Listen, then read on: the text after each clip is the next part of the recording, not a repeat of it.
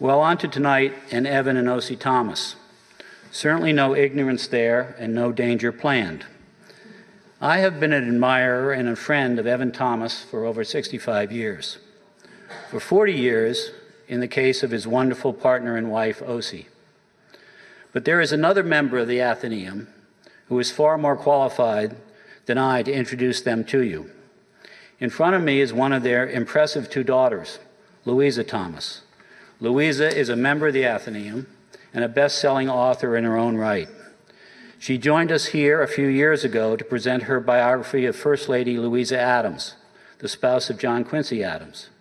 Her writing appears in the New York Times, Vogue, the Wall Street Journal, the New Yorker, the Paris Review, and many other places.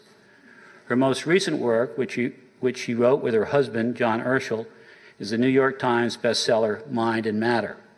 Please join me in welcoming Louisa.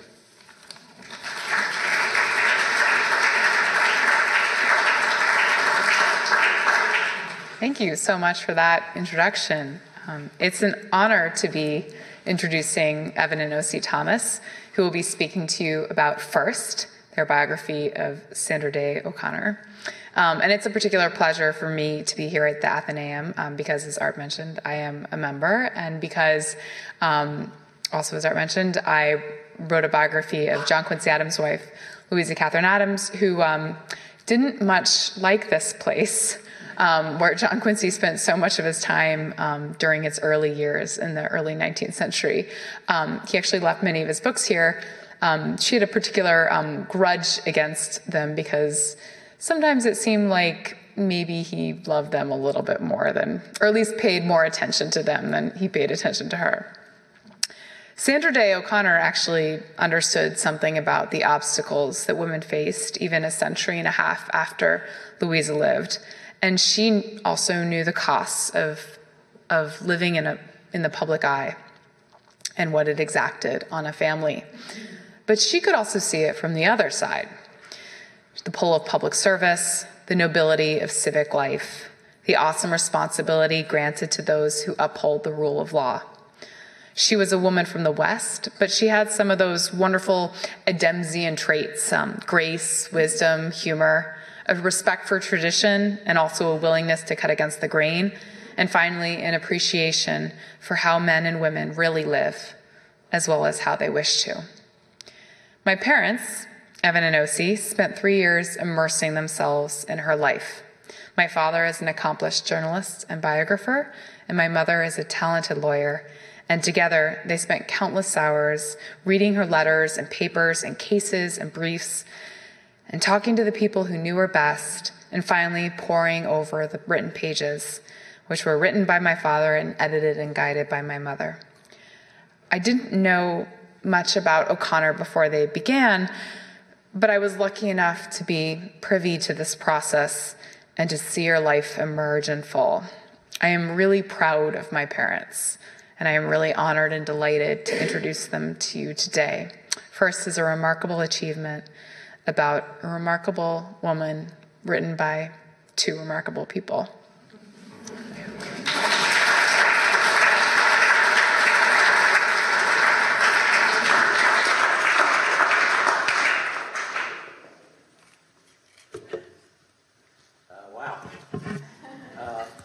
Louisa is sneaking out because she has a, a small baby at home.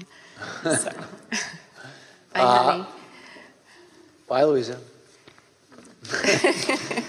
uh, it's wonderful to be here, uh, to come back here. I've given a couple of talks before, but so much better to be here with Elsie and with Louisa and my old friend Art.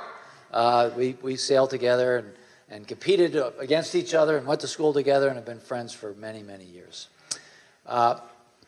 Elsie's going to talk a little bit uh, about Sandra, and we're just going to go back and forth and talk for a half hour or so, and then we'll take your questions. When Ronald Reagan nominated Sandra Day O'Connor as uh, Associate Justice of the Supreme Court in July 1981, it was electrifying for the country. This was the first time judicial uh, confirmation hearings for the, the Supreme Court were televised. And so around the world, tens of millions of people watched a, uh, a theretofore a non unknown uh, woman from a middle level court in Arizona just spring to celebrity and, and spring to life before them. She was uh, incredibly well prepared.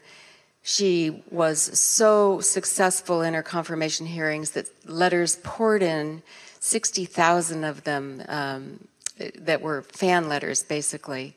Her picture was all over the magazines, on the cover of Time and uh, Saturday Evening Post, Life. She was breaking news on all the television uh, major networks.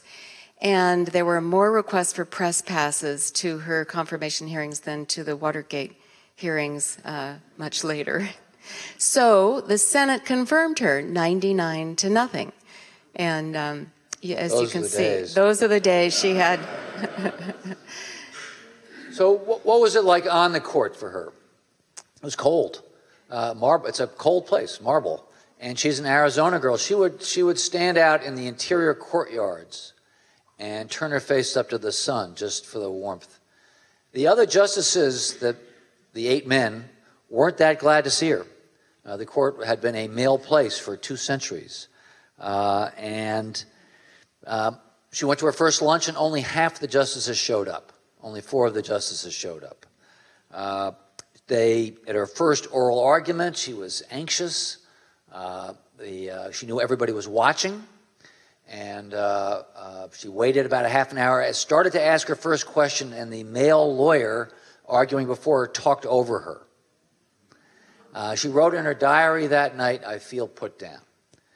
But you know, she was not the kind of person who stayed uh, put down for long. Uh, she just had, but she had to cope. She had to, she had to deal with her. her there's a wonderful tradition in the Supreme Court that before they go into their conference together, their secret conference, they all shake hands, and uh, each justice shakes the hand of every other justice.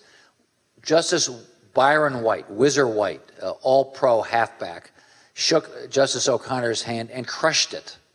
She went into her first conference crying. She, she put it, tears streaming, squirting, the word she used was squirting out of her eyes. Uh, and, you know, it was just a di- different place that these guys were used to. They, the, the duties of a junior justice, most junior justice, are to take notes and get coffee. So the other justices said, Oh, we're really going to do this? Ask her to get coffee? And they said, Well, tradition is tradition. We're going to do this. But they didn't. Uh, So, uh, so she had a little bit of a rocky start, but uh, Lewis Powell liked to write letters to his family. He did it frequently. And three weeks into her tenure, he wrote them that uh, she is uh, nothing short of brilliant. She is going to make her mark on this place. I think he was a little relieved. And he became her friend and gave her one of his secretaries to help organize her chambers. Just Justice Powell, Lewis Powell. Justice Burger, the Chief Justice at the time, had known her and, and, and had recommended her for the court. And he thought that he could really guide her and that she would follow his lead. Well, he soon learned that she was quite independent minded. At first, uh, as her investiture, he walks her down the stairs of the Supreme Court. The reporters are lined up, their cameras are flashing. He stops, he opens his arm, and he says, You've never seen me with a better looking justice. So uh, she's smiling. And um, then, about three months, actually two months after the beginning of the term, he sends her an academic study with a note that says, I think you'll be interested in this.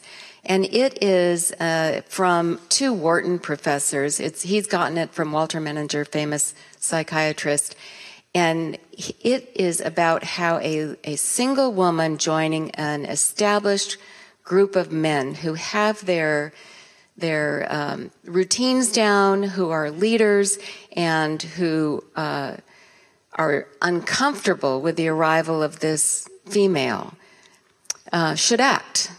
And the paper says uh, the men are going to be undermined by your very presence, and they're going to feel uh, it'll affect their sense of accomplishment and their sense of purpose unless they discuss among themselves how they're going to cope with you, but better for you just to be passive.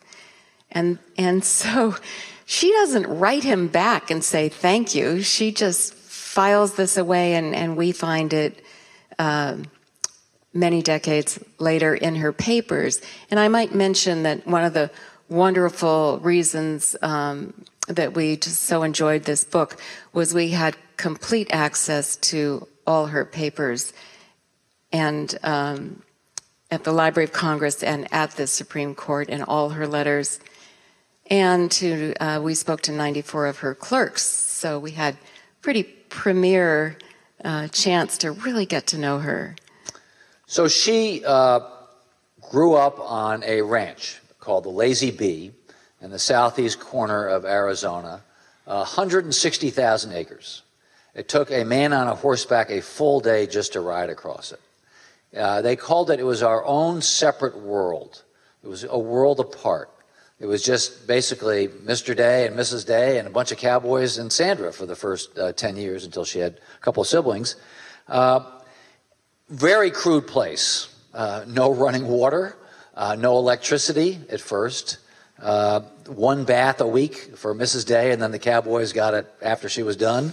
but for her, it was a wondrous place. Uh, she learned how to uh, fire a rifle before she was 10 and to drive a tractor when she was about eight years old and how to, you know, rope a cow and brand a, brand a, brand a calf. Uh, and her father was a magnificent figure, Mr. Day, and he taught her self reliance. She liked to tell this story to her law clerks. She would say that when she was 15 years old, her job was to make lunch for the roundup for the, the cowboys doing the roundup miles across the prairie. And she got up at 5 a.m. and she cooked the roast and she cooked the cake and she loaded the truck. And on her way out, she had a flat tire. And she's a slight girl, and it took her an hour to change the tire because she had to jump up and down on the jack. She finally gets there an hour late, and her father looks up at her and says, You're late. And she said, Well, Dad, I had to change a tire. And he said, Next time, leave earlier. So she liked to tell that story to her clerks, and the message was pretty clear no excuses. You know, you got to do your job no matter what. So he, she liked to talk about him, and yes, he did have a big impact. But to me and to OC, I think actually her mother had a greater impact. She was a very elegant woman living out on this dusty ranch. She wore always wore dresses. Uh, she wore hose and, and fancy shoes. She subscribed to Vogue. She was a great cook. And uh, Sandra was there night after night with the two of them. And Mr. Day was a strong personality. He could be rude. And after a couple of drinks in the evening, he could be a bully. And he bullied Mrs. Day. But she, you know, she wasn't passive. She wasn't submissive. But she also didn't get into stupid fights with him. She knew when to pick her fights and when to stand up to them and when to just finesse them and walk away from dumb fights. That was an incredibly important lesson to Sandra Day O'Connor because she spent a lifetime dealing with obnoxious males. And she had a lot of good uh, practice just from her dad.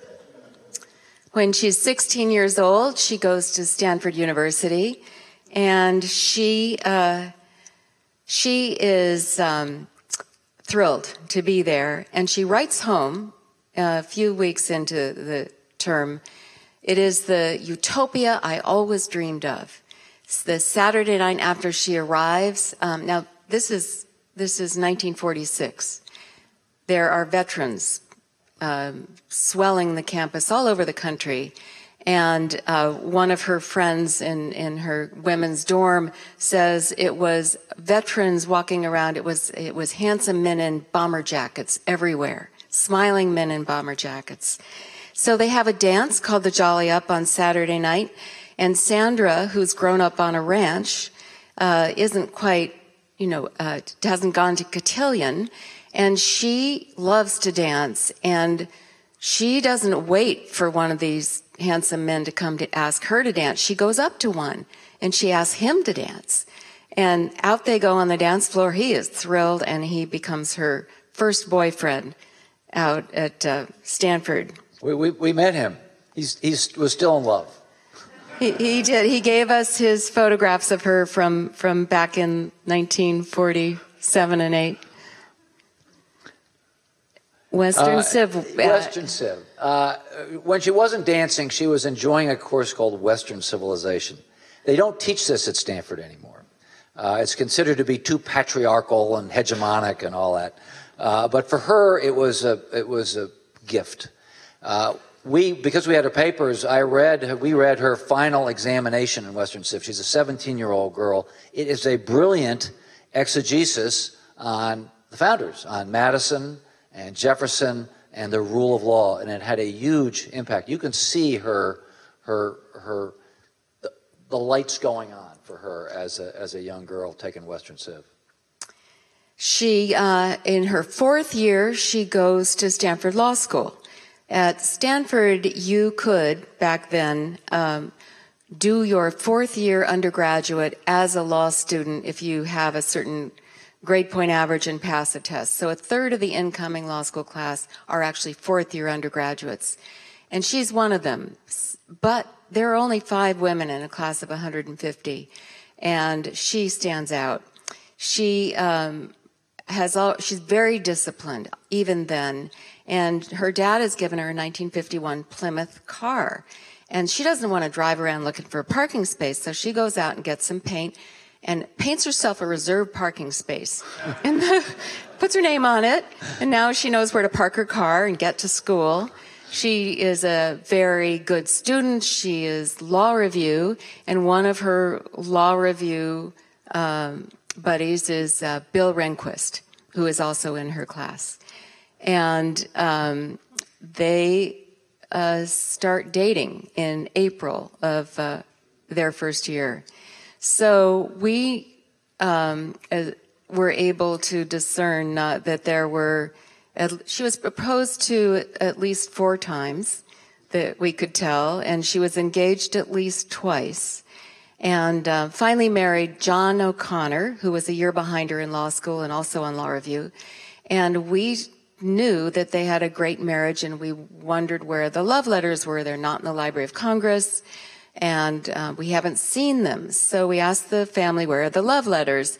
And um, back at the Supreme Court, her secretary takes her, us to a basement storeroom that the justices have they have individual storerooms and they she slides open the door and there's a shelf and it's and she has there's a box a banker's box correspondence and we say can we see that and they say well sure and in there are wonderful love letters from john o'connor to sandra and back and forth and there are 14 love letters from bill rehnquist so it's this like mother lode and we are um, feel very excited as rep- you know, reporting this book. And they I gave out a Yelp when I. yes. Well, Evan hasn't quite disclosed that by letter seven he says, uh, "Sandy, will you marry me this summer?" It's 1952, and that's when Evan gave out the Yelp, and they had never told anyone. They didn't tell their two families who had been pretty good friends over the years, not their children, not their friends, and certainly not their fellow justices. Um, Bill Rehnquist, his third year, had, had gone to clerk for Justice Jackson on the Supreme Court in January, and uh, he had dated her first year between April and December and they had broken up, but they'd remained friends and moot court partners. And, but he writes her. He's lonely in Washington. He remembers, he blames himself for breaking up. He remembers the picnics at Half Moon Bay. And, um, he wants to start making plans for the summer. Will you come to Wisconsin? Will you take the bar with me in New Mexico? Will you meet me in Yosemite? And she strings him along because John O'Connor, who she's in love with, hasn't popped the question. So, so in any event, um, come July, she sends Bill Rehnquist a special delivery letter. Do you remember what special delivery letters were? and um, and breaks up with him gently, and uh, they go on to be uh, quite good friends. Back on the court, they know the other justices know they went to the movies a few times, and uh, Harry Blackmun, who sits next to Rehnquist on the bench the first day that Sandra's on the bench, leans over to Rehnquist and whispers, "No fooling around." So while all this uh, courtship is going on, uh, she's trying to get a job. Uh, she is uh, on law review, uh, order of the Coif, top 10% of her class. She applies to 40 uh, law firms in Los Angeles and San Francisco and gets one interview at Gibson, Dunn and Crutcher, a law firm, and they ask her, "How well do you type?" And she says, "So-so." she can't even get a job as a legal secretary. Uh, now, I mentioned the firm was Gibson, Dunn and Crutcher. Uh, flash forward 30 years, and the Attorney General of the United States is William French Smith, a former Gibson, Dunn and Crutcher lawyer, and he is now calling Judge O'Connor of the Arizona Court of Appeals, asking her if she will come to Washington to interview the President of the United States for a job on the U.S. Supreme Court. And she gets on the phone and says, you wouldn't be calling me about secretarial work, would you? Uh, but the great, so she had some fun with it. She liked to tell that story. But the interesting thing is, she, having been unable to get a job in the private sector, she tried the public sector. She went to the local DA and said, I'd like to work for you. And he said, I can't hire you. I don't have any money. And she said, I'll work for free. And then he said, I, I, don't even have any space for you. And she said, I will work off of your secretary's desk. And she did. And eventually they hired her. And the interesting thing to me was that she was never bitter about this. You never heard any resentment, not in her private correspondence, not in her letters, nowhere. Her attitude was, hey, public sector ended up being pretty good to me. That just was her approach to life. She just did it. She was somebody who was amazingly free of the normal envy and resentment that the rest of us suffer from. But she didn't forget, and I'll just stay with Gibson Dunn for a little bit. We talked to Ted Olson, famous lawyer who's a partner at Gibson Dunn, and he said that for their 100th anniversary, they invited her, now former Justice uh, Sandra Day O'Connor, to come speak to them. And she said, Well, I think I uh, I'll have to consider it. First, I want to hear all your statistics. How many women partners have you made? How many women work for the firm as lawyers? You know, how have you done? And he said he went out and he scurried around. He got all the information, gave it to her, and she said, well, you could do better, but this is pretty good. I'll come. And later she, she enjoyed the dinner and she said, I've never had so much fun telling the story about how they wouldn't even hire her as a legal secretary. So John and she arrive in Phoenix. They are brand new lawyers. John gets a job with the uh, big firm, then big firm Fennemore Craig at the penthouse of the bank building. Sandra, once again, no private uh, job. She hangs a shingle with a guy she's met at the bar review course. And the two of them uh, have a, a two person law firm in a strip mall taking anybody who walks in the door, which she also said without bitterness was really good training. She tried to help women in other ways. Um, on the court, she always made sure she had two women clerks. She knew that being a Supreme Court clerk was a, the, the, the leg up in the legal profession. They would go on to be law professors and judges and you know, federal court of appeals judges and top law firms, and, and they all are. And then back in the legislature, now going back to Phoenix, she does volunteer work. She is uh, appointed to uh, work in the Attorney General's office. She gets an appointment to the Senate, and then she runs for the Senate, and then she's elected the first female majority leader in any state in the country. So, as majority leader, she has a chance to really help women because the Equal Rights Amendment has been uh, on the platforms of the Republican and Democratic partner parties, and it's making its way through the states. And um, it comes up in Arizona. She introduces it in in the Senate, and it is. Um, she is a very good vote counter. It is uh, killed in committee. Now, the ERA um, has been passing states, and then it runs into a roadblock because Phyllis Schlafly and the moral majority get going and they argue that women are going to be drafted and that there are all kinds of ways in which women are are going to be hurt if the ERA passes. So she lets it die in committee. The activists are furious, but she knows that she shouldn't waste her political uh, energy on a bill that won't pass instead. She does an inventory and um, with some help of some law students of all the laws in Arizona that discriminate against women, and they change them all. These are laws about that for forbid women from working more than eight hours a day, that um, limit their ability to hold credit cards, to own property, and she just gets it done. And we saw her list in her handwriting. So that was her effect. If you can't do it one way, go do it another way, but make sure you get the job done.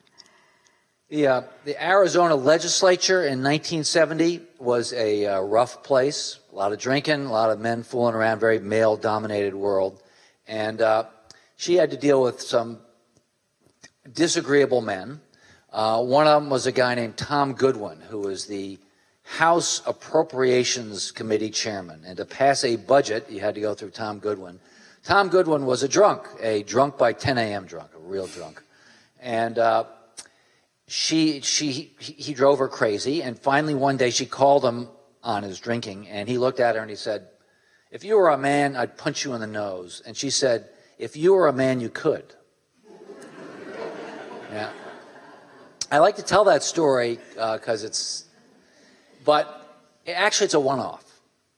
She, she did stand up to people every once in a while, but more typically, she avoided stupid fights. She had a way of working around things. Sometimes she would just turn on her heels and walk away. And uh, this capacity to not get the men were emotional and they were always getting drunk and weepy and difficult. She was the unemotional one. Uh, she was the one who could who could handle herself and not let her emotions and her temper get control of her, and she got much more done as a result. They passed a lot of a lot of bills. Now, her ability to deal with men was tested years later by Antonin Scalia. Uh, now, when Scalia first came to the court in the late 80s, she welcomed him. The court was a, was a, it was aging. The justices were getting old and a little sleepy. And Scalia was full of energy, intellectual energy and physical energy. He was robust and fun and she was glad to have him there.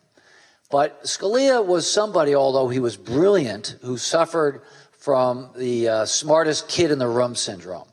He just had to let everybody know how smart he was.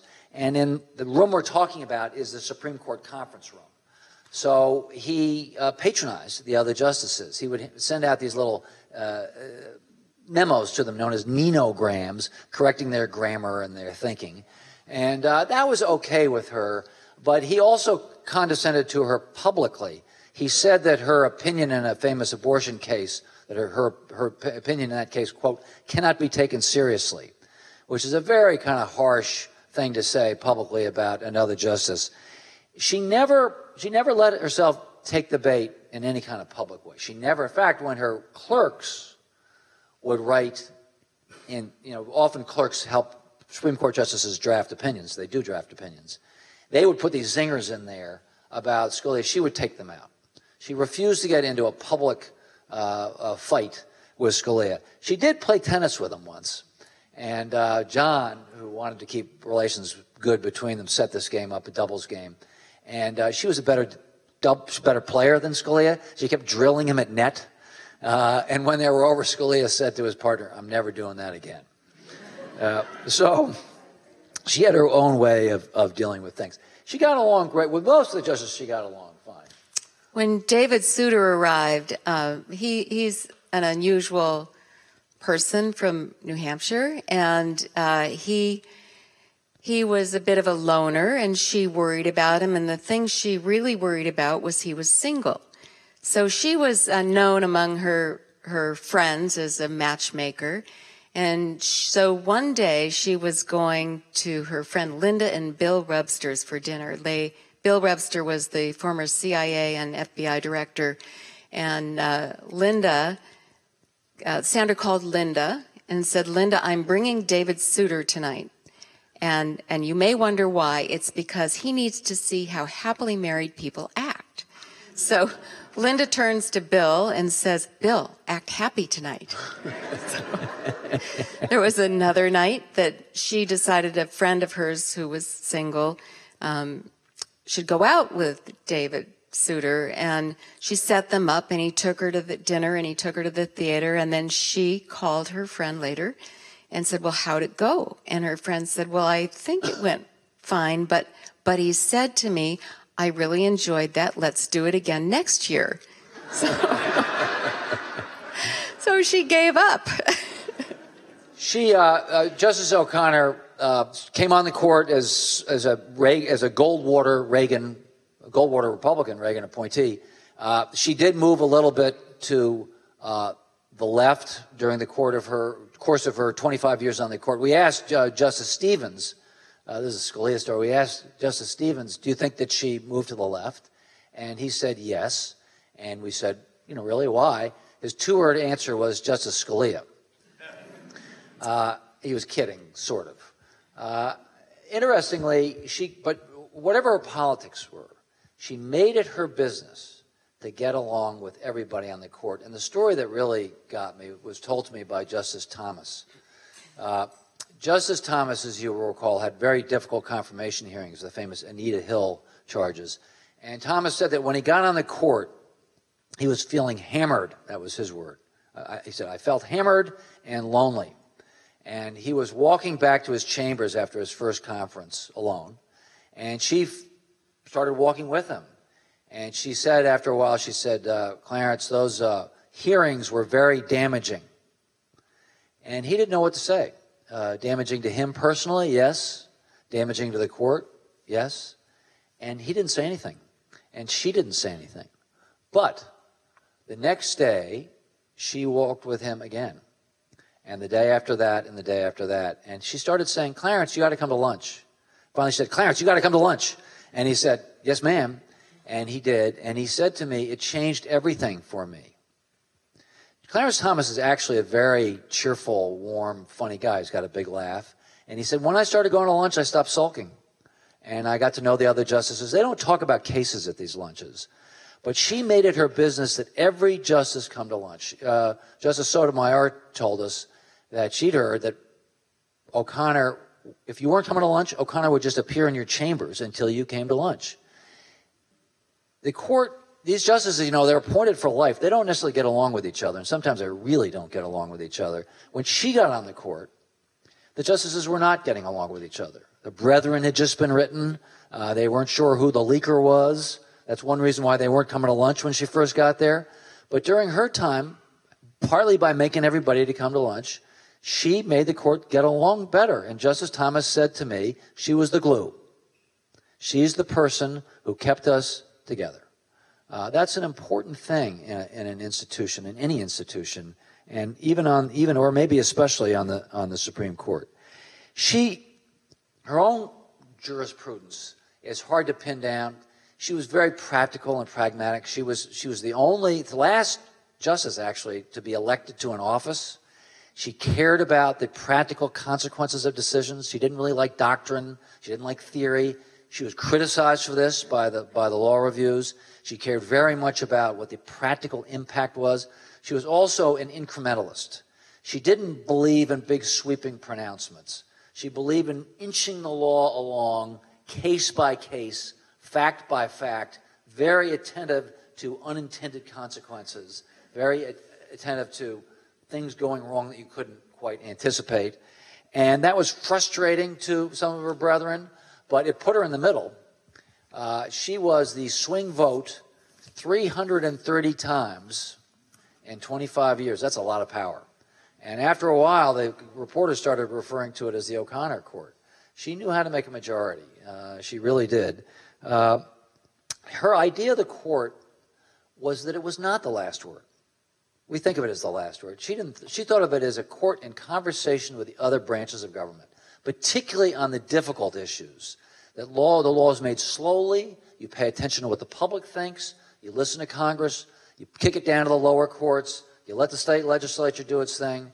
Uh, do it slowly and be very responsive to the other branches. As a result, she was the, basically the decisive vote. She made the law on the two toughest issues, affirmative action and abortion, during her long time on the court. On, on both of those, she was personally conflicted. On abortion, she said in her confirmation hearings, uh, I find abortion personally republic, repugnant for herself. She didn't say what the court would do. At first, she voted against Roe v. Wade, but she changed her mind, and she ended up preserving it. She changed the standard, the, the, the original Blackmun standard, which had this complicated scheme of uh, trimester scheme of, of, of, and she, she put in a different standard that gave sort of more weight to the states, a little bit more, uh, but she preserved it at a time when the conservatives thought that Roe v. Wade was going away. Same thing on affirmative action. She initially voted against racial preference uh, in some in some lead cases, but over time she was very practical. And when the, when higher education came up, the Grutter case in Michigan in, in 2002, uh, a lot of people thought she was going to be the fifth vote to get rid of racial preference. She was not. She was the fifth vote to save it because she looked at the state of California and in the state of California, there was a referendum where they abolished affirmative action.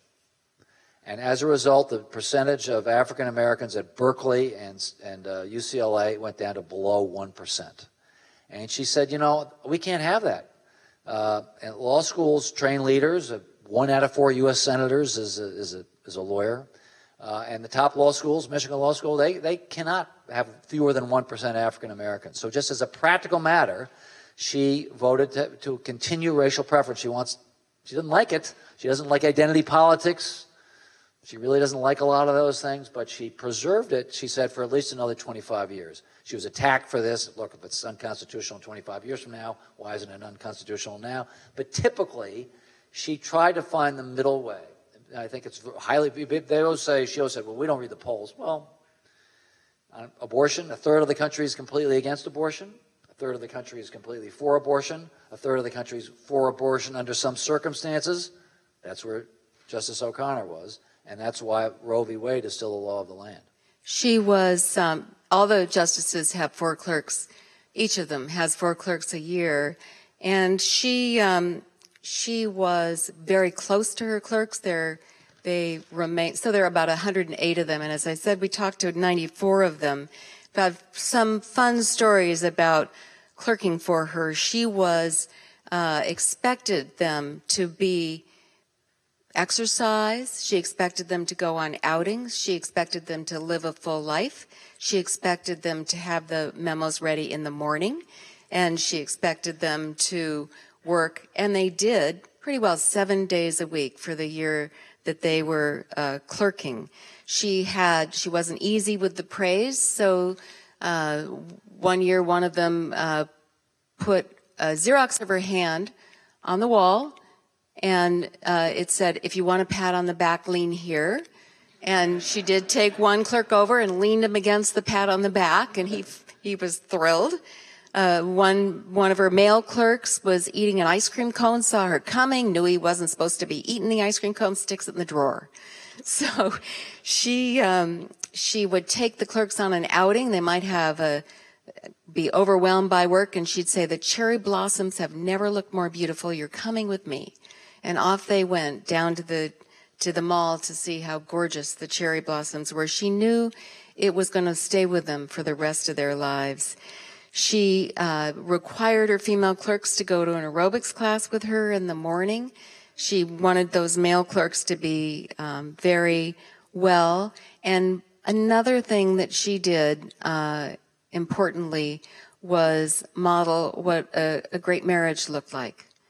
She had a great marriage. Um, uh, she and John O'Connor. Uh, this is, you know, wasn't easy for him. In Phoenix, he was the big man. He was a, a managing partner of the big law firm. Uh, he was head of the Rotary. He was head of a couple of hospitals. He was very politically active.